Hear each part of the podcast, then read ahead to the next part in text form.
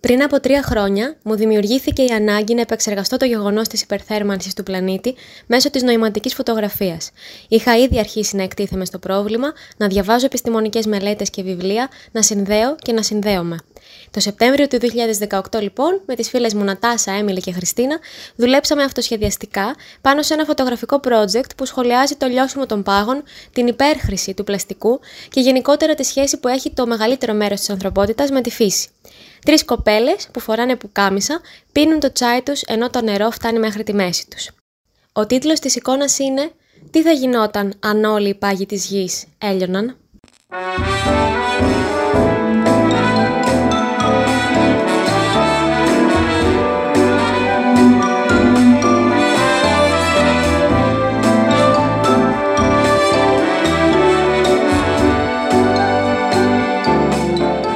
Ακούτε το podcast του A Shiny Day και σε αυτό το επεισόδιο θα μιλήσουμε για την υπερθέρμανση του πλανήτη και για το τι μπορούμε να κάνουμε όλοι μας για να είμαστε μέρος της λύσης αυτού του καταστροφικού προβλήματος.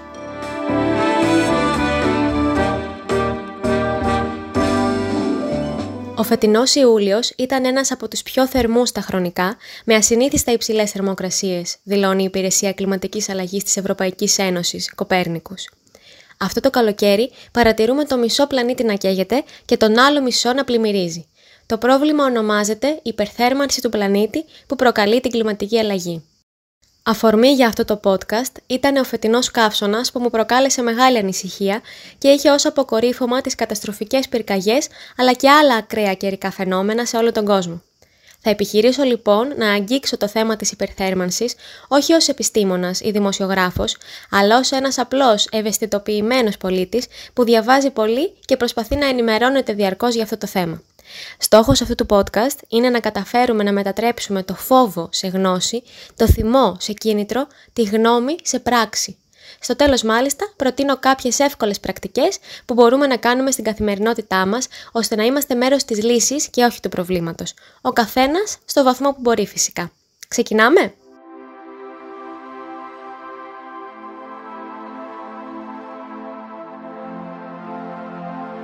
Η υπερθέρμανση του πλανήτη είναι η μακροπρόθεσμη αύξηση της θερμοκρασίας της γης που παρατηρείται μετά τη βιομηχανική επανάσταση εξαιτίας της ανθρώπινης δραστηριότητας και των βλαβερών αερίων που παράγει αυτή.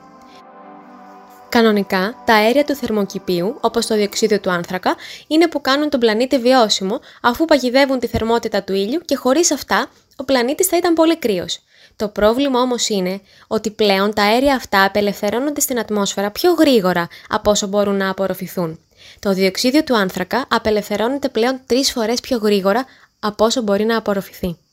Έτσι λοιπόν, τα ορυκτά καύσιμα που τροφοδοτούν οτιδήποτε μας χρησιμεύει για να μετακινηθούμε, να φάμε, να ζεσταθούμε, να δροσιστούμε ή να φωτίσουμε, δημιουργούν τα αέρια του θερμοκηπίου, διοξίδιο του άνθρακα, μεθάνιο και οξύδιο του αζότου. Τα τέσσερα πράγματα που προκαλούν την υπερθέρμανση του πλανήτη είναι Πρώτον, τα ορυκτά καύσιμα, όπως το κάρβουνο, η βενζίνη και το πετρέλαιο. Ναι, όλη μας η ζωή δηλαδή. Τα ορυκτά καύσιμα κάνουν το αμάξι μας να κινείται, το αεροπλάνο να πετάει, το σπίτι μας να έχει φως το βράδυ, ενώ ανάβουν το θερμοσύφωνα, το φούρνο, την τηλεόραση και φορτίζουν το κινητό μας. Δεύτερον, η έντονη βιομηχανική δραστηριότητα όλα αυτά τα εργοστάσια που παράγουν όλα αυτά τα πράγματα που χρειαζόμαστε ή δεν χρειαζόμαστε, εκλείουν τοξικά αέρια και φαίνεται πως ευθύνονται για τα 2 τρίτα της ατμοσφαιρικής ρήπανσης. Τρίτον, η αποψήλωση των δασών. Τα δάση είναι, μαζί με τους ωκεανούς, οι πνεύμονες του πλανήτη, αφού απορροφούν το διοξίδιο του άνθρακα και απελευθερώνουν οξυγόνο. Όσο λιγότερα δάση έχουμε, τόσο περισσότερο διοξίδιο του άνθρακα θα έχουμε στην ατμόσφαιρα και τόσο πιο θερμός θα είναι ο αέρας. Δυστυχώς, ο άνθρωπος εκμεταλλεύεται τα δάση με ανήθικο τρόπο και παίρνει με απληστία την πρώτη ύλη, το ξύλο, για να φτιάξει πολύ χαρτί και πολλά αναλώσιμα ξύλινα αντικείμενα. Ο ίδιος άνθρωπος καταστρέφει τα δάση προκειμένου να έχει χώρο για κτηνοτροφία, χώρο για παραγωγή φινικέλαιου, που είναι απαραίτητο για τα συσκευασμένα προϊόντα, αλλά και χώρο για να αναπτύξει τον πολιτισμό του. 30 εκατομμύρια στρέμματα το χρόνο κόβονται για να γίνουν έπιπλα ή αποψηλώνονται για να δημιουργηθεί χώρος για κτηνοτροφία και έτσι περνάμε στο τέταρτο κακό, την κτηνοτροφία. Ναι, η κτηνοτροφία ευθύνεται για ένα πολύ μεγάλο μέρος των τοξικών αερίων που ρηπαίνουν την ατμόσφαιρα, αφού οι αγελάδες και τα πρόβατα, λόγω του πεπτικού του συστήματος, αερίζονται πολύ και εκλείουν μεθάνιο, ένα αέριο που θερμαίνει την ατμόσφαιρα 100 φορές πιο πολύ από το διοξίδιο του άνθρακα. Παρατηρήσατε ότι η κτηνοτροφία είναι διπλό πρόβλημα, έτσι; Αφού και για να παραχθούν και να σφαχτούν τόσες αγελάδες χρειάζεται τόσο μεγάλη έκταση γης και αποψηλώνονται τα δάση, άρα περισσότερη ατμοσφαιρική ρήπανση, λιγότερο οξυγόνο, αλλά και όλες αυτές οι αγελάδες που εκτρέφονται ως προϊόντα για να καλύψουν τις ανάγκες του σύγχρονου πολιτισμού για κρέας και παράπλευρα προϊόντα, εκλείουν πολύ μεθάνιο, άρα ξανά περισσότερη ατμοσφαιρική ρήπανση, λιγότερο οξυγόνο. Δύο πολύ καλοί λόγοι για να γίνει κανείς χορτοφάγος λοιπόν. Οι επιστήμονες υποστηρίζουν πως αν η θερμοκρασία της γης ανέβει παραπάνω από 1,5 βαθμό Κελσίου σε σύγκριση με την προβιομηχανική περίοδο, τότε η υγεία του πλανήτη και του πληθυσμού της διατρέχει μεγάλο κίνδυνο. Στη συνθήκη του Παρισιού, τα κράτη συνυπέγραψαν για την κλιματική αλλαγή και δεσμεύθηκαν να συγκρατήσουν την άνοδο της θερμοκρασίας κάτω από τους 2 βαθμούς Κελσίου η μέση θερμοκρασία του πλανήτη μας έχει ήδη αυξηθεί κατά περισσότερο από ένα βαθμό Κελσίου συγκριτικά με την προβιομηχανική εποχή, ενώ η τελευταία πενταετία είναι η θερμότερη που έχει καταγραφεί στα αρχεία. Παράλληλα, η περιεκτικότητα της ατμόσφαιρας σε διοξείδιο του άνθρακα έχει φτάσει τα 413,56 ppm parts per million, ενώ το ασφαλές όριο είναι τα 350 ppm, σύμφωνα με τους επιστήμονες. Αυτό σημαίνει ότι η ατμόσφαιρα, εκτός από θερμότερη, θα είναι και τοξικότερη. Δεν είναι πολύ άνετο αυτό, ε. Η υπερθέρμανση του πλανήτη είναι καταστροφική για οποιαδήποτε μορφή ζωής και δημιουργεί έναν φαύλο κύκλο προβλημάτων.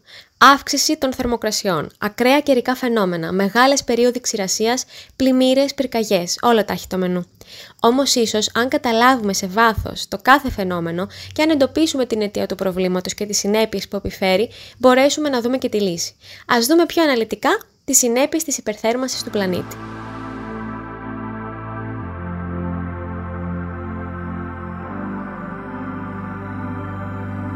Νούμερο 1. Πυρκαγιές. Η άνοδος των θερμοκρασιών δημιουργεί μεγάλες περιόδους ξηρασίας και έτσι δημιουργούνται μεγάλες ποσότητες καύσιμης ύλης σε δασικές περιοχές. Δηλαδή ξερόχορτα που μαζί με τις υψηλές θερμοκρασίες δημιουργούν τις τέλειες συνθήκες για πυρκαγιά. Το φετινό καλοκαίρι στην Ελλάδα ήταν από τις αρχές του πολύ ζεστό, έτσι δεν είναι; Αυτή η εβδομάδα με τα σαραντάρια όμως ήταν καθοριστική ώστε σε συνδυασμό με άλλους παράγοντες να οδηγήσει σε καταστροφικές πυρκαγιές σε όλη τη χώρα. Αλήθεια, δεν μπορώ να φανταστώ έναν άνθρωπο που να μην μπορεί να οδηγηθεί σε αυτό το λογικό συμπέρασμα. Ότι δηλαδή οι υψηλές θερμοκρασίες οδηγούν σε πυρκαγιές, ειδικά φέτος που καίγεται σχεδόν όλος ο πλανήτης. Πιο υπερθέρμανση δεν γίνεται. Νούμερο 2. Πλημμύρες. Οι τόσο υψηλές θερμοκρασίες, εκτός από υπερβολική ζέστη, φέρνουν και έντονες βροχοπτώσεις. Παράξενο, Καθόλου. Αφού όσο πιο πολύ ζέστη έχει, τόσο πιο πολύ νερό εξατμίζεται από τη θάλασσα και τόσο πιο πολύ υδρατμοί συγκεντρώνονται στον ουρανό. Γίνονται σύννεφα και μετά βρέχει. Καλά, αυτό όμως δεν είναι καλό για τις περιόδους ξηρασίας. Αν όταν έχει ζέστη βρέχει, τότε τι πρόβλημα υπάρχει; Το πρόβλημα είναι ότι η βροχή δεν θα πέφτει ομοιόμορφα σε όλο τον πλανήτη. Σε ορισμένες περιοχές θα σημειωθούν αυξημένες βροχοπτώσεις, ενώ σε άλλες περιοχές όχι, λόγω μεταβαλλόμενων καιρικών συνθηκών και άλλων παραγόντων. Γενικά, λέγεται πως η υπερθέρμανση θα κάνει ξηρότερες τις ξηρές περιοχές και υγρότερες τις υγρές. Νούμερο 3. Λιώσιμο των πάγων. Και μιλώντας για το νερό, ας πάμε στους πάγους. Η υπερθέρμανση του πλανήτη έχει ήδη αρχίσει να διαταράσει τις ισορροπίες στο βόρειο και το νότιο πόλο. Οι υψηλότερες θερμοκρασίες σε αυτές τις περιοχές τους καλοκαιρινούς μήνες λιώνουν τους πάγους. Νιώθω ότι δεν χρειάζεται να εξηγήσω περισσότερο γιατί αυτό είναι κακό. Το στερεό γίνεται υγρό. Και πού πάει όλο αυτό το υγρό; Σύμφωνα με τη WWF, το 13% του πάγου λιώνει κάθε 10 χρόνια, ενώ ο πιο παλιός και μεγάλος πάγος του αρκτικού κύκλου έχει μειωθεί κατά 95%. Και αυτό το φαινόμενο έχει τρομερές συνέπειες που μας αφορούν όλους, είτε είμαστε πολικές αρκούδες είτε όχι. Η Αρκτική και η Ανταρκτική είναι το ψυγείο του πλανήτη. Ο λευκός πάγος αντανακλά τη θερμότητα του ήλιου πίσω στο διάστημα, εξισορροπώντας έτσι τις υψηλές θερμοκρασίες σε άλλα μέρη της γης, όπου απορροφάται η θερμότητα, δηλαδή που είναι πιο ζεστά. Ο πάγος αντανακλά τη ζέστη, ενώ το έδαφος και η θάλασσα την απορροφούν. Ταυτόχρονα, αυτή η αποσταθεροποίηση προκαλεί και πιο κρύους χειμώνες. Ένα κλιματικό χάος δηλαδή, που για να σας το εξηγήσω, χρειάζεται να κάνω ντοκτορά στη μετεωρολογία. Όμως το λιώσιμο των πάγων επιφέρει και άλλες συνέπειες, αφού αποτελεί και μεγάλη απειλή για τους παραλιακούς οικισμούς λόγω της ανώδου τη στάθμης της θάλασσας. Επιπλέον, ο παγετός της Αρκτικής έχει αποθηκευμένη μια μεγάλη ποσότητα μεθανίου. Έτσι, όσο λιώνουν οι πάγοι, απελευθερώνεται μεθάνιο που, όπως είπαμε προηγουμένως, είναι από τα πιο τοξικά αέρια του θερμοκηπίου που ευθύνεται για την υπερθέρμανση του πλανήτη. Άλλος ένας φαύλος κύκλος δηλαδή. Η υπερθέρμανση προκαλεί το λιώσιμο των πάγων, που το λιώσιμο των πάγων απελευθερώνει μεθάνιο που προκαλεί την υπερθέρμανση του πλανήτη. Δηλαδή η υπερθέρμανση οδηγεί σε υπερθέρμανση. Φοβερό έτσι. Βαθιές ανάσες και συνεχίζουμε. Νούμερο 4. Υπερθέρμανση των ωκεανών. Τώρα, με την υπερθέρμανση του πλανήτη αυξάνεται και η θερμοκρασία της θάλασσας. Από το 1970 οι ωκεανοί έχουν απορροφήσει πάνω από 90% της πλεονάζουσας θερμότητας που παγιδεύεται στην ατμόσφαιρα της γης.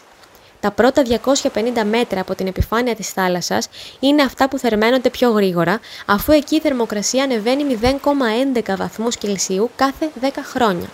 Σε αυτή τη ζώνη ζουν τα περισσότερα πλάσματα της θάλασσας, από το πλανκτόν έως τις φάλαινες και αυτοί οι οργανισμοί είναι πολύ ευαίσθητοι στις αλλαγές θερμοκρασίας. Τα κοράλια, για παράδειγμα, που είναι πολύ συντονισμένα με τη θερμοκρασία του νερού στο οποίο ζουν, παθαίνουν μεγάλο σοκ με την υπερθέρμανση των ωκεανών και οδηγούνται σε λεύκανση, που σημαίνει ότι αποδυναμώνονται ή καταστρέφονται. Όπως είναι φυσικό, όλοι οι οργανισμοί που ζουν στη θάλασσα πλήττονται εξαιτίας της υπερθέρμανσης των ωκεανών, αλλά έχει κι άλλο. Φαίνεται πως το νερό της θάλασσας γίνεται όλο και πιο όξινο εξαιτίας του υπερβολικού διοξιδίου του άνθρακα στην ατμόσφαιρα που καταλήγει στη θάλασσα μέσω της βροχής. Να αναφέρω επίσης ότι το φαινόμενο της υπερθέρμανσης των ωκεανών οδηγεί και σε ακραία καιρικά φαινόμενα όπως τυφώνες και τροπικούς κυκλώνες ή είμαστε εντάξει. Νούμερο 5. Κλιματική μετανάστευση. Όπως είναι φυσικό, οι ασταθείς καιρικές συνθήκες, η άνοδος της στάθμης της θάλασσας, η ξηρασία, οι πλημμύρες, οι πυρκαγιές, η ατμοσφαιρική ρήπανση και η διατάραξη της τροφικής αλυσίδας θα κάνουν τη ζωή κάποιων λαών ανυπόφορη και έτσι θα αναγκαστούν να γίνουν κλιματικοί μετανάστες. Σύμφωνα με τη New York Times, η κλιματική μεταναστευτική περίοδος έχει ήδη ξεκινήσει.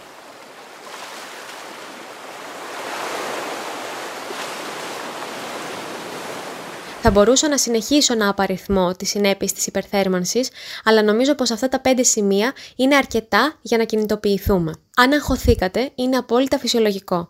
Όμως το κόλπο είναι να μετατρέψουμε αυτό το κλιματικό άγχος σε κίνητρο, σε δέσμευση πως θα κάνουμε ό,τι περνάει από το χέρι μας για να ανατρέψουμε την κατάσταση. Και αν δεν έχουμε τόση δύναμη, ας είμαστε τουλάχιστον από τους ανθρώπους που προσπαθούν, που δεν επιβαρύνουν τον πλανήτη σε μεγάλο βαθμό. Α είμαστε μέρος της λύσης. Εμείς, οι απλοί πολίτες, έχουμε μεγαλύτερη δύναμη στα χέρια μας από όσο νομίζουμε, αρκεί να συνδεθούμε με ό,τι μας περιβάλλει και να μπούμε στη σφαίρα της συνειδητής ζωής. Ωστόσο, επειδή πρόκειται για ένα τεράστιο πρόβλημα, δεν αρκούν οι πρωτοβουλίες των πολιτών, Παρόλο που πιστεύω ακράδαντα στην ατομική ευθύνη, γιατί μαζική ατομική ευθύνη για εμένα σημαίνει συλλογική ευθύνη, η υπερθέρμανση του πλανήτη είναι από τις περιπτώσεις όπου χρειάζονται μεγάλες αποφάσεις. Οι επιστήμονες προειδοποιούν τις κυβερνήσεις εδώ και αρκετά χρόνια. Ωστόσο, οι περισσότεροι πολιτικοί και οι βιομηχανίες συνεχίζουν να εφαρμόζουν μη βιώσιμες πρακτικές συνεχίζουν να μην παίρνουν σημαντικές μεγάλες αποφάσεις που θα φέρουν την ουσιαστική αλλαγή για το περιβάλλον, αλλά κυρίως για την ποιότητα ζωής μας. Και όταν λέω μας, εννοώ όλων μας. Γιατί οι κυβερνήσεις δεν αποτελούνται από ανθρώπους. Τι μας κάνει να πιστεύουμε ότι είμαστε εμείς και αυτοί; Εγώ πιστεύω πως είμαστε όλοι συνδεδεμένοι και ο ένας εξαρτάται από τον άλλον με άμεσους ή έμεσους τρόπους. Εν πάση περιπτώσει, οι ομάδες ανθρώπων με εξουσία είναι σημαντικό να πάρουν κάποιες μεγάλες, δύσκολες αποφάσεις και κάποιες άλλες πιο απλές και εύκολες. Στη συνέχεια, μοιράζομαι μαζί σας κάποιες πολύ απλές και ελπίζω πως εκπρόσωποι από τις μεγάλες δυνάμεις ακούνε αυτό το podcast. Τι μπορούν να κάνουν οι κυβερνήσεις; Το πρώτο πιο σημαντικό βήμα που πρέπει να γίνει είναι να στραφούμε σε ανανεώσιμες πηγές ενέργειας, όπως η αιωλική, η ηλιακή, η γεωθερμική κτλ. ανάλογα με την τοποθεσία της κάθε χώρας. Στην Ελλάδα, για παράδειγμα, όπως και σε άλλες χώρες της Μεσογείου, θα μπορούσαμε να αξιοποιούμε τον ήλιο που έχουμε όλο το χρόνο. Κάθε δύο λεπτά ο ήλιος εκπέμπει προς τη γη ενέργεια περισσότερη από όσο καταναλώνουμε σε ένα χρόνο. Φυσικά, οι εγκαταστάσεις αυτές πρέπει να γίνονται μετά από μελέτη και με τη συμβολή ειδικών και επιστημόνων, ώστε να μην βλάπτεται το υπάρχον φυσικό τοπίο και οικοσύστημα. Παράλληλα, η κάθε κυβέρνηση πρέπει να απαγορεύει τις εξορίξεις μη βιώσιμων ορυκτών καυσίμων και αερίων που όχι μόνο ρηπαίνουν την ατμόσφαιρα ανεπανόρθωτα, αλλά και η ίδια η εξόριξή τους αποτελεί απειλή για το οικοσύστημα. Τα ορυκτά καύσιμα μειώνονται 100.000 φορές πιο γρήγορα από το χρόνο σχηματισμού τους.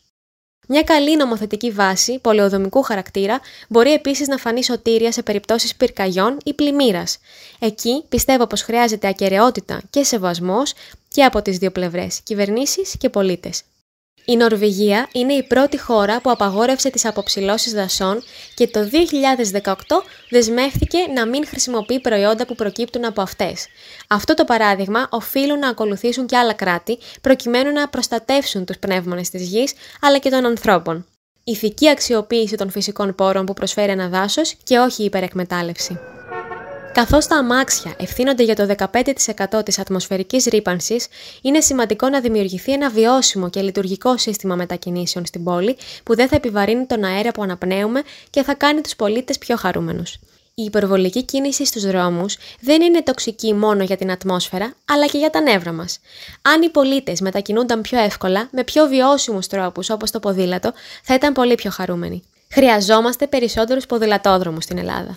Δεν θα ξεχάσω το ταξίδι μας στην Κοπενχάγη και τις βόλτες μας με το ποδήλατο. Και δεν ήταν απλώς ότι κάναμε βόλτες με το ποδήλατο. Το καλύτερο ήταν ότι μετακινούμασταν και είχαμε τόση άνεση και τόσα δικαιώματα ως ποδηλάτες, που δεν μας απασχολούσαν καν τα αμάξια γύρω μας. Αυτοί έκαναν τη ζωή τους και εμείς τη δική μας. Είχαμε το χώρο μας. Η απόλυτη ξεγνιασιά στη μετακίνηση δηλαδή. Στην Αθήνα έχω ποδήλατο και δεν μπορώ να διανοηθώ ότι στο 2021 αποφεύγω να το χρησιμοποιήσω για τις καθημερινές μου μετακινήσεις επειδή νιώθω ότι κινδυνεύω. Και κινδυνεύω δηλαδή. Μακάρι να πάρουμε παράδειγμα από άλλες ευρωπαϊκές χώρες και να φέρουμε την νοοτροπία του ποδηλάτου στην Ελλάδα. Με ποδηλατόδρομους, επιδοτήσεις για αγορά ποδηλάτων και ηλεκτρικών ποδηλάτων και κυρίως εξοικείωση με την ιδέα και σεβασμό στους ποδηλάτες. Παράλληλα, ένας άλλος πολύ σημαντικός παράγοντας που θα βοηθήσει τη μείωση της ατμοσφαιρικής ρήπανσης εξαιτίας των αυτοκινήτων και θα αποσυμφορήσει τους δρόμους είναι η βελτίωση των δημόσιων μεταφορών και η ενίσχυση του προσωπικού τους. Αλήθεια, δεν γίνεται να είναι Δευτέρα 9 ώρα το πρωί και να περνάει το τρένο κάθε 18 λεπτά. Πρώτον, έχουμε δουλειές. Και δεύτερον, έχουμε COVID. Άρα θα βόλευε πάρα πολύ και να φτάναμε στη δουλειά μας την ώρα μας και να μην συνοστιζόμασταν. Ε, σημειώνω εδώ ότι αυτά που λέω δεν αφορούν απαραίτητα την υπάρχουσα κυβέρνηση, αλλά οποιαδήποτε κυβέρνηση. Άρα λοιπόν, συχνότερα δρομολόγια στα μέσα μαζικής μεταφοράς και βελτίωση της εμπειρίας του επιβάτη συμβάλλουν στην ανακούφιση της υπερθέρμανσης του πλανήτη και της ψυχολογίας μας. Το θέμα των ηλεκτρικών αυτοκινήτων δεν θα το αναλύσω, αλλά το αφήνω και αυτό εδώ. Πάμε σε μια πιο δύσκολη πίστα τώρα. Μέχρι στιγμής αναλύσαμε τα σημεία που θα ήταν καλό να αλλάξουν ναι μεν και τώρα, αλλά θα ήταν ακόμα καλύτερο αν είχαν ήδη συμβεί, ώστε να προλαβαίναμε την υπερθέρμανση. Τώρα που έχουμε πάρει φόρα κατηφόρα, μπαίνουν και άλλα προβλήματα στη μέση. Γιατί μια κυβέρνηση πρέπει να μπαλώνει και τις τρύπες που δημιουργούνται. Για όλες αυτές τις συνέπειες που αναφέραμε προηγουμένως, το κάθε κράτος πρέπει να προβλέπει, να προστατεύει και να ενισχύει. Αναφέρομαι κυρίως στις ακραίες καιρικές συνθήκες που βλέπουμε και θα βλέπουμε εξαιτίας της κλιματικής κρίσης. Άρα, χρειάζεται να χρηματοδοτούνται δίκαια όλες οι δομές που αφορούν οποιαδήποτε φυσική καταστροφή ή οποιαδήποτε συνέπεια ή αλλαγή λόγω της υπερθέρμανσης του πλανήτη, όπως για παράδειγμα να στελεχώνονται επαρκώς τα πυροσβεστικά σώματα και να γίνονται αντιπυρικά έργα. Γενικά, όλα τα κράτη πρέπει να λάβουν σοβαρά υπόψη τους τους επιστήμονες και να γίνει μια εκτίμηση των περιβαλλοντικών επιπτώσεων που θα οδηγήσει σε θέσπιση και εφαρμογή νόμων που προστατεύουν το περιβάλλον, αλλά και προγράμματα δράσης. Τι μπορούν να κάνουν οι επιχειρήσεις; Οι μεγάλες βιομηχανίες αλλά και όλες οι επιχειρήσεις είναι πολύ σημαντικό να στραφούν και αυτές σε μια βιώσιμη πολιτική και να αποκτήσουν κοινωνικό πρόσωπο. Μια επιχείρηση που αναλαμβάνει την ευθύνη της απέναντι στο περιβάλλον και την κοινωνία όχι μόνο κάνει υπέρτατο καλό στον πλανήτη, αλλά έχει και την εκτίμηση των καταναλωτών. Είτε για λόγους ηθικής και διαφάνειας, είτε για λόγους απήχησης, πολλές επιχειρήσεις έχουν ήδη στραφεί σε βιώσιμες πρακτικές. Η αργή μόδα έχει αρχίσει να κερδίζει έδαφος, το δίκαιο εμπόριο γίνεται πιο δημοφιλές, ενώ πολλές εταιρείες φροντίζουν να κρατάνε το οικολογικό τους αποτύπωμα χαμηλά. Και όλες αυτές οι επιχειρήσεις που προσπαθούν προς αυτή την κατεύθυνση και αξίζουν την εκτίμησή μας, όχι μόνο είναι καλά παραδείγματα που μπορούν να εμπνεύσουν και άλλες επιχειρήσεις, αλλά αποτελούν και μια απόδειξη ότι κάτι τέτοιο είναι εφικτό. Πιο συγκεκριμένα, οι επιχειρήσεις πρέπει να βρίσκουν τρόπους να κρατάνε το ανθρακικό τους αποτύπωμα χαμηλά, είτε χρησιμοποιώντας ανανεώσιμες μορφές ενέργειας για την παραγωγή των προϊόντων τους, είτε επιλέγοντας πρώτες ύλες από κοντινές αποστάσεις, είτε στηρίζοντας μικρούς παραγωγούς, είτε βρίσκοντας τρόπους να καταναλώνουν όσο το δυνατόν λιγότερη ενέργεια. Επίσης, ένα μεγάλο πρόβλημα σχεδόν σε όλες τις επιχειρήσεις είναι η υπέρχρηση χαρτιού, που εξυπηρετεί σε διάφορες εργασίες, αλλά και στο πακετάρισμα των πιθανών προϊόντων τους. Έτσι όμως, στηρίζονται έμεσα οι αποψηλώσεις των δασών. Η διαχείριση αυτού του προβλήματος μου φαίνεται πολύ εύκολη, αφού στην αγορά υπάρχει ανακυκλωμένο χαρτί που μπορεί να χρησιμοποιηθεί και για τις δουλειές του γραφείου, όπως εκτύπωση αρχείων κτλ., αλλά και για το packaging. Επίσης, οι ψηφιακές εργασίες είναι πλέον πολύ πιο εύκολες, οπότε μπορούμε πάντα να σκεφτόμαστε. Χρειάζεται όντως να το εκτυπώσουμε αυτό; Μια άλλη πολύ σημαντική απόφαση που μπορεί να πάρει μια επιχείρηση και μπορεί να αποτελέσει μεγάλη ανακούφιση για την υπερθέρμανση του πλανήτη είναι η διευκόλυνση των μετακινήσεων για τους εργαζομένους. Τα τελευταία χρόνια το work from home είναι μια οικία έννοια που μάθαμε λόγω του κορονοϊού, αλλά είναι πολύ θετική και για τον πλανήτη. Για σκεφτείτε και μετά την COVID εποχή να μπορούν οι εργαζόμενοι να δουλέψουν από το σπίτι και έτσι να μην χρησιμοποιούν το αμάξι τους για κάποιες ημέρες. Εκτός από αυτό, μια επιχείρηση μπορεί να ενθαρρύνει τους υπαλλήλους της να χρησιμοποιήσουν τα μέσα μαζικής μεταφοράς ή να μοιραστούν ένα αμάξι με συναδέλφους. Έτσι όπως τα βλέπω τα πράγματα, οι επιχειρήσεις είναι κάπου ανάμεσα από τις κυβερνήσεις και τους πολίτες. Και οι αλλαγές που μπορούν να κάνουν είναι πάρα πολλές, παίρνοντας ιδέες από όλα όσα έχουμε πει μέχρι τώρα, αλλά και από τις επόμενες προτάσεις που αφορούν εμάς, τους πολίτες. Και φτάσαμε στο αγαπημένο μου σημείο. Τα πράγματα που μπορούμε να κάνουμε εμείς, οι απλοί πολίτες, στην καθημερινότητά μας. Δεν ξέρω πώς νιώθετε με αυτό, δεν ξέρω αν η έννοια της ατομικής ευθύνης σας θυμώνει ή σας φοβίζει, αλλά εγώ τη λατρεύω. Και ξέρετε γιατί τη λατρεύω. Γιατί με κάνει να νιώθω χρήσιμη και δυνατή. Και ακόμα κι αν ζω σε ένα κράτος που κυβερνήσεις και συμπολίτες πολλές φορές με απογοητεύουν, ξέρω ότι εγώ κάνω το καλύτερο δυνατόν. Και όσο πιο πολλοί από εμάς κάνουμε το καλύτερο δυνατόν, τόσο πιο ελπιδοφόρο θα είναι το μέλλον. Τι μπορούμε να κάνουμε για να δροσίσουμε τον πλανήτη; Το πιο σημαντικό που πρέπει να θυμόμαστε είναι ότι ως καταναλωτές έχουμε τεράστια δύναμη στα χέρια μας. Σκεφτείτε τι θα γινόταν αν όλοι οι καταναλωτές σταματούσαν να αγοράζουν πατατάκια, τυχαίο παράδειγμα. Τέλος τα πατατάκια. Ακριβώς με αυτή τη λογική λοιπόν οδηγούμαστε στην εξής σκέψη. Κάθε τι που αγοράζουμε είναι μία ψήφος, μία δήλωση. Και με την αγοραστική μας επιλογή ενθαρρύνουμε ή καταδικάζουμε τη δράση μιας βιομηχανίας. Άρα λοιπόν είναι σημαντικό να γνωρίζουμε τι καταναλώνουμε και από πού προέρχεται αυτό και αν αυτό συνδέεται με το φαινόμενο της υπερθέρμανσης και αν ναι, σε τι βαθμό και πόσο απαραίτητο μας είναι. Και έτσι οδηγούμαστε σε ένα από τα πιο σημαντικά πράγματα που μπορούμε να κάνουμε εμείς, οι απλοί πολίτες, για την υπερθέρμανση του πλανήτη. Η πιο σημαντική μας ψήφος, η πιο σπουδαία μας δήλωση, συμβαίνει όταν τρώμε. Τι τρώμε, από πού είναι και σε τι είναι τυλιγμένο. Θα σταθώ στο πρώτο, στο τι τρώμε, γιατί κατά τη γνώμη μου είναι το πιο σημαντικό και αυτό που μπορεί να φέρει μία από τις πιο μεγάλες αλλαγές. Η παραγωγή τροφής προκαλεί περίπου το 1 τρίτο των αερίων του θερμοκηπίου και τα περισσότερα από αυτά προέρχονται από τις κρέατοβιομηχανίες και τις γαλακτοβιομηχανίες. Έρευνες δείχνουν πως με το να είμαστε vegetarians ή vegans συμβάλλουμε αντίστοιχα κατά 2 ή 2,5 φορές λιγότερο στην ατμοσφαιρική ρήπανση από ότι οι κρεατοφάγοι. Και τώρα μια σπάνια εμφάνιση του προβοκατόρικου εαυτού μου.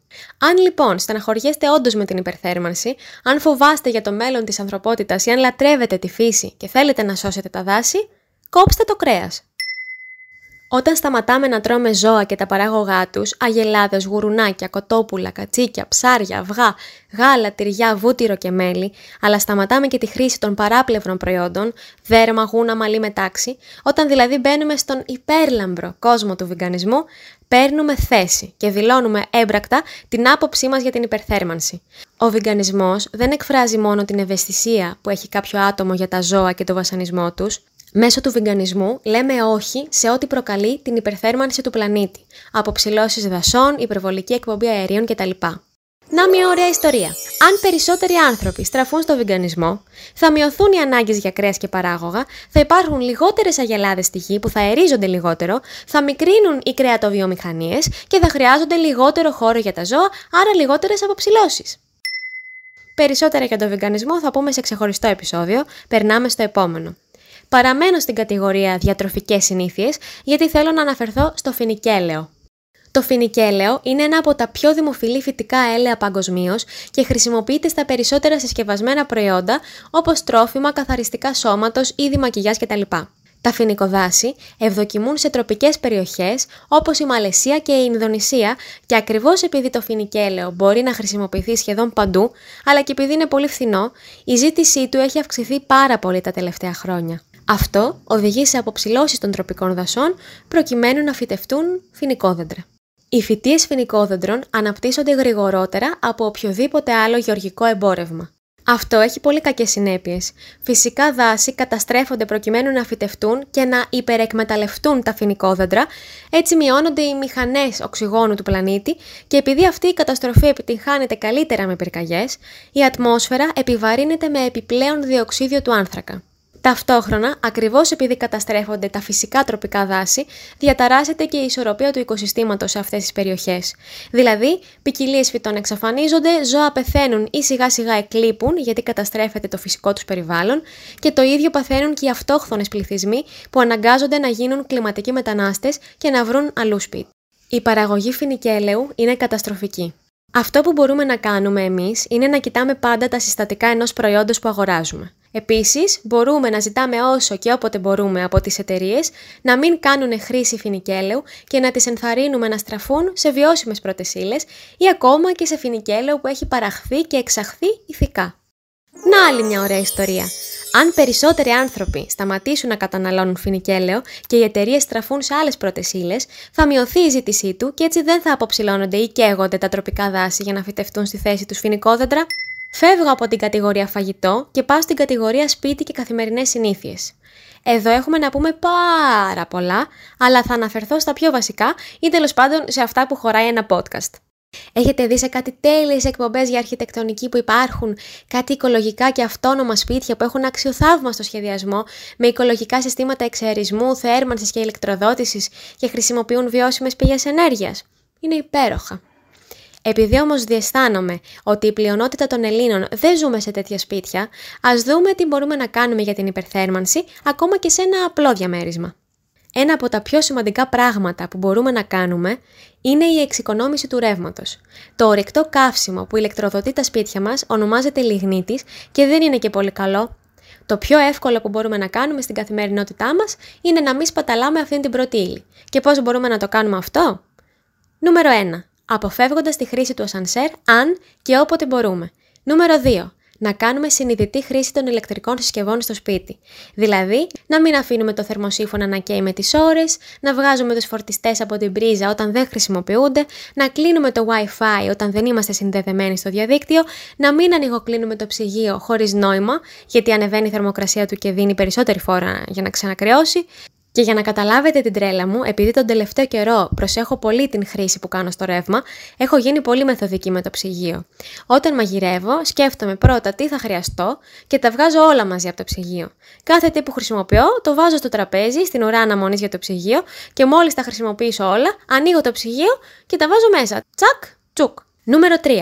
Ένα πολύ σημαντικό σημείο που χρειάζεται προσοχή αν θέλουμε να μειώσουμε το ενεργειακό μας αποτύπωμα στο σπίτι είναι οι συσκευές θέρμανσης και ψήξης. Τα κλιματιστικά, οι ανεμιστήρες και τα αερόθερμα είναι το άλλο μας μισό τις δύσκολες στιγμές και θα γίνουν ακόμα πιο προεκτάσεις της ψυχής μας όταν οι καιρικές συνθήκες θα γίνονται ακόμα πιο ακραίες με το πέρασμα των χρόνων. Δύσκολη περίπτωση. Μπορούμε όμως να κάνουμε συνειδητή και ισορροπημένη χρήση όσο και όποτε μπορούμε, αλλά το κυριότερο είναι να επιλέγουμε το σωστό προϊόν και να του κάνουμε τακτικά συντήρηση. Έτσι θα είναι και πιο οικολογικό και πιο οικονομικό. Νούμερο 4. Το πλυντήριο ρούχων είναι επίσης μια συσκευή που καταναλώνει πολύ ρεύμα.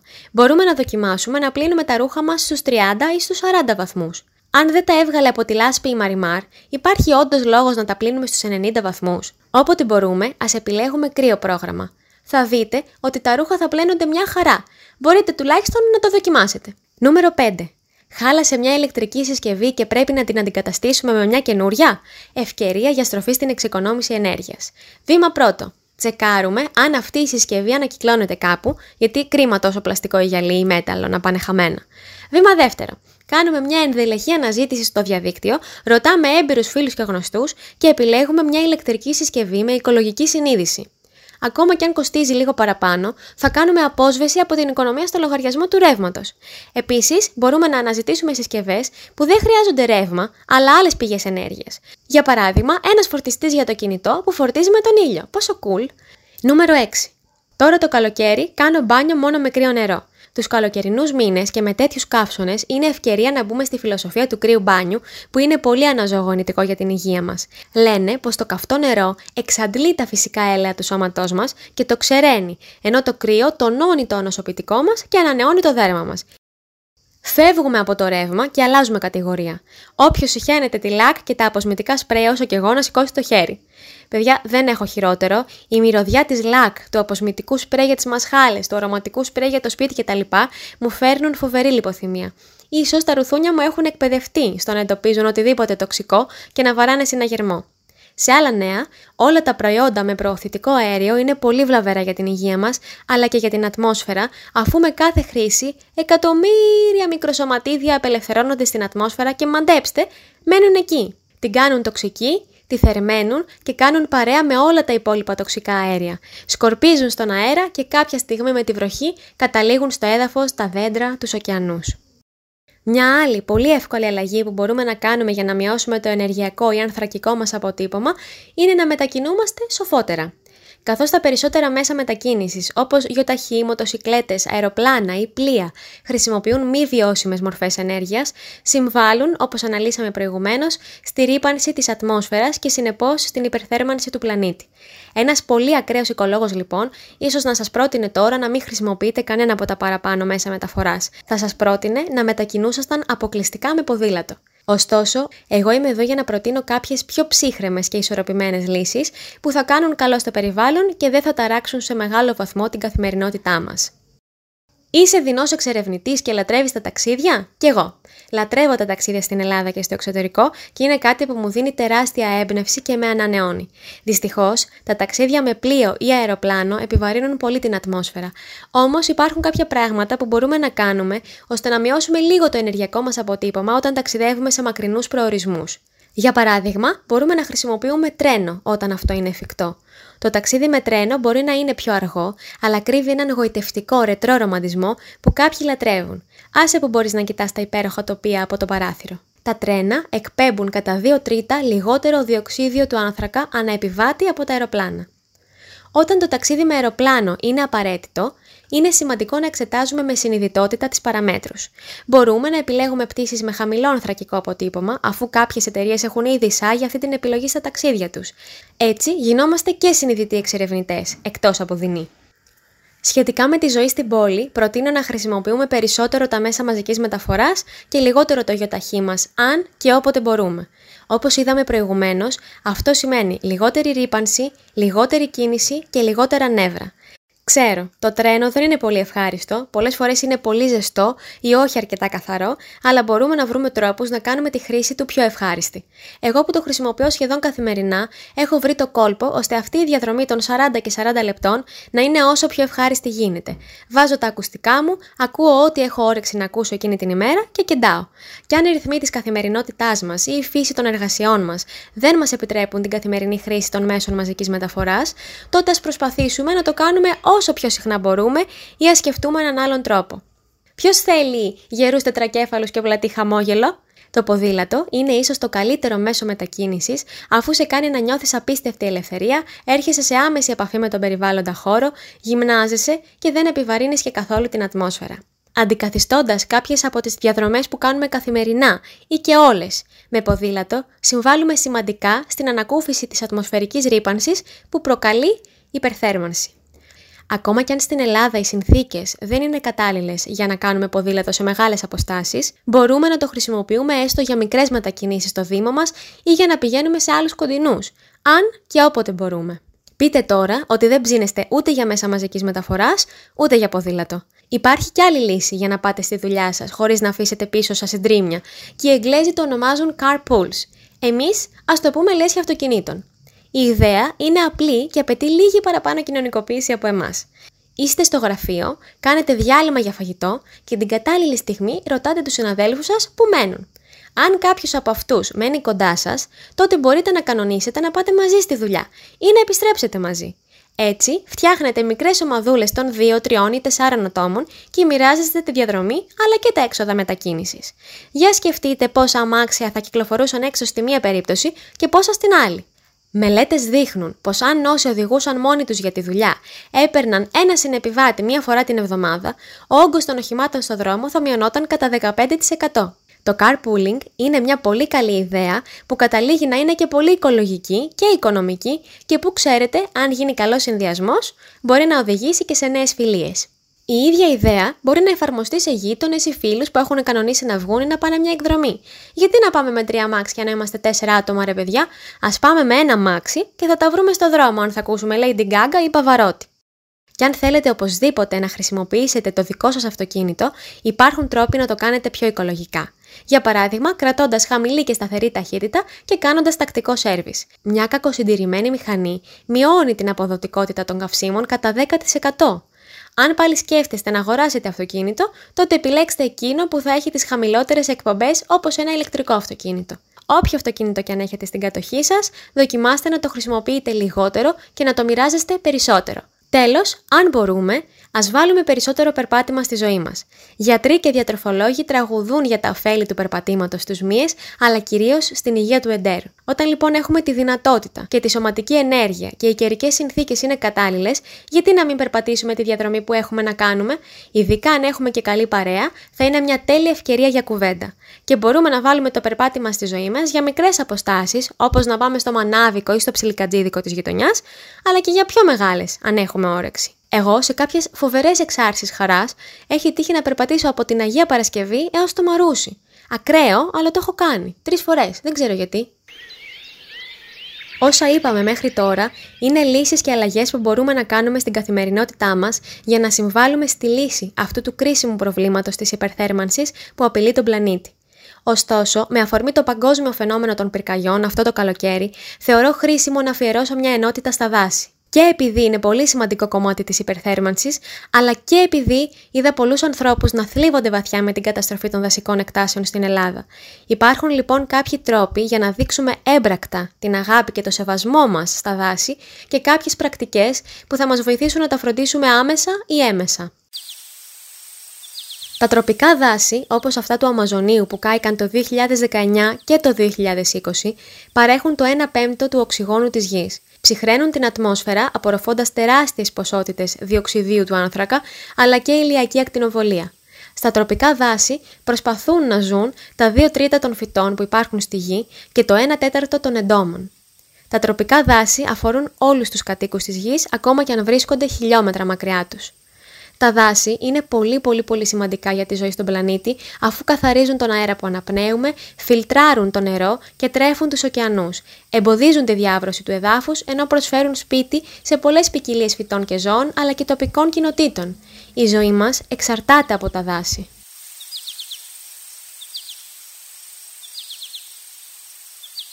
Αν λοιπόν νοιαζόμαστε για τα δάση αλλά και την επιβίωσή μας, υπάρχουν κάποιοι απλοί τρόποι να δείξουμε το σεβασμό μας σε αυτά στην καθημερινότητά μας. Και ό,τι θα μοιραστώ μαζί σας σχεδόν πάντα σχετίζεται με τις ανήθικες αποψηλώσεις των δασών που πολλές φορές γίνονται με πυρκαγιές. Για να προστατεύσουμε τα δάση μπορούμε να λέμε όχι στο φινικέλαιο, να μην τρώμε κρέας και γαλακτοκομικά ή έστω να μειώσουμε την κατανάλωσή τους, να χρησιμοποιούμε χαρτί με FSC πιστοποίηση και ακόμα καλύτερα ανακυκλωμένο, να προσέχουμε από πού προέρχονται τα ξύλινα αντικείμενα που αγοράζουμε και να προτιμάμε μπαμπού, ανακυκλωμένο πλαστικό ή ξύλο με πιστοποίηση, να χρησιμοποιούμε ανακυκλωμένο χαρτί υγείας. Αν όλες οι ελληνικές οικογένειες αντικαθιστούσαν το χαρτί υγείας με ανακυκλωμένο, τότε θα σώζονταν 13.000 δέντρα, όπως προκύπτει από μια έρευνα. Τέλος, να είμαστε συνειδητοί βιβλιοφάγοι. Ενώ τα βιβλία είναι ένας τόσο σπουδαίος κόσμος, ακόμα και εκεί υπάρχει υπερπαραγωγή και υπερκατανάλωση. Α σκεφτούμε τη δανειστική βιβλιοθήκη, τα επαναχρησιμοποιημένα βιβλία ή ας ρίξουμε μια ματιά στη βιβλιοθήκη των γονιών μας και αν τίποτα από αυτά δεν λειτουργήσει, ας προσπαθήσουμε να επιλέξουμε ένα βιβλίο από εκδόσεις που έχουν χρησιμοποιήσει βιώσιμα υλικά, όπως πιστοποιημένο ή ανακυκλωμένο χαρτί. Μια άλλη καλή λύση είναι τα ηλεκτρονικά βιβλία. Εγώ δυσκολεύομαι να το κάνω γιατί πονάνε τα μάτια μου δυστυχώς και θαυμάζω όσους το καταφέρνουν, αλλά ανυπομονώ για τη στιγμή που θα βγουν ηχητικά βιβλία στα ελληνικά.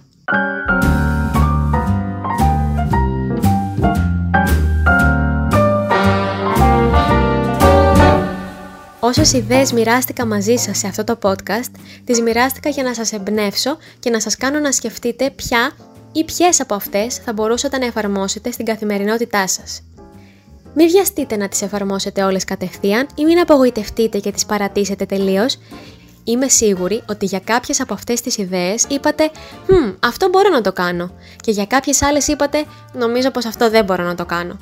Αλλά να μια καλή συμβουλή. Ξεκινάμε πάντα από τα πιο εύκολα, από αυτά που νιώθουμε ότι μπορούμε να κάνουμε από αύριο κιόλας. Αλλά δεν μένουμε εκεί. Σιγά σιγά βάζουμε κι άλλον έναν στόχο και ύστερα άλλον έναν, με αφοσίωση και συνέπεια, αλλά με το δικό μας ρυθμό. Και όταν καταφέρουμε κάτι να αλλάξουμε στην καθημερινότητά μας, όταν αισθανθούμε το κέντρο και την ουσία αυτού του τρόπου ζωής, ας μοιραστούμε την ιστορία μας. Α διαδώσουμε την ιδέα για να εμπνεύσουμε τους γύρω μας. Μπορεί να μην είναι μια μεγάλη ιστορία, μπορεί να είναι μια μικρή λεπτομέρεια, όπως έβαλα ηλιακό θερμοσύφωνο και καταναλώνω λιγότερο ρεύμα. Μοιραστείτε τις εμπνευστικές ιστορίες σας με τους φίλους σας ή αν έχετε επιχείρηση, μοιραστείτε τις πρακτικές βιωσιμότητας που εφαρμόζετε με άλλες επιχειρήσεις. Κάποιοι από τους ανθρώπους γύρω μας είναι πολύ έτοιμοι να ζήσουν μια πιο συνειδητή ζωή, απλώς ακόμα δεν έχουν βρει τον τρόπο ή το κίνητρο. Γι' αυτό είμαστε εμείς εδώ, για να τους εμπνεύσουμε να το κάνουν και να τους δείξουμε τον τρόπο. Όσο πιο πολλοί από εμάς μοιραζόμαστε ιστορίες που εστιάζουν στη λύση, τόσο πιο πολύ κατευθύνεται η ανθρωπότητα προς τη λύση του προβλήματος. Και μην απογοητευτείτε όταν το μήνυμα δεν θα περνάει σε όλους. Ίσως το ότι η υπερθέρμανση αφορά αν όχι τον υπέροχο αυτόν πλανήτη, αλλά τη δική μας ποιότητα ζωής και το ότι χρειαζόμαστε οξυγόνο για να ζήσουμε, να μην είναι αρκετά καλά επιχειρήματα για να δραστηριοποιηθεί κανείς, και αυτό είναι αποκορδιωτικό έτσι δεν είναι; Είναι αρκετά δύσκολο να ερχόμαστε σε επαφή με την άγνοια των συνανθρώπων μας, που μοιάζει με αδιαφορία ή πολλές φορές είναι αδιαφορία. Είναι ανυπόφορο να προσπαθείς όσο μπορείς και να βλέπεις ότι η φύση ακόμα υποφέρει. Αλλά να σας πω κάτι. Μην ανησυχείτε για τη φύση. Αν καταστραφεί, θα αναγεννηθεί όπως κάνει πάντα. Η γη θα τα καταφέρει και χωρίς εμάς. Και εμάς θα δείξει. Στο χέρι μας είναι.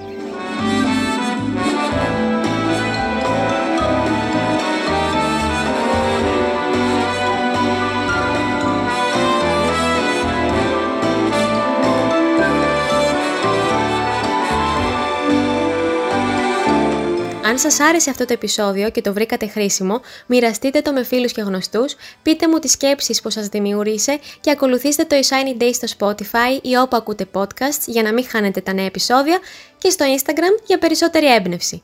Στο shinyday.com θα βρείτε αυτό το podcast σε μορφή κειμένου και εκεί θα βρείτε και κάποια χρήσιμα άρθρα και προτάσεις βιβλίων που ίσως σας βοηθήσουν να εμβαθύνετε ακόμα περισσότερο στο θέμα της υπερθέρμανσης. Τα λέμε σύντομα!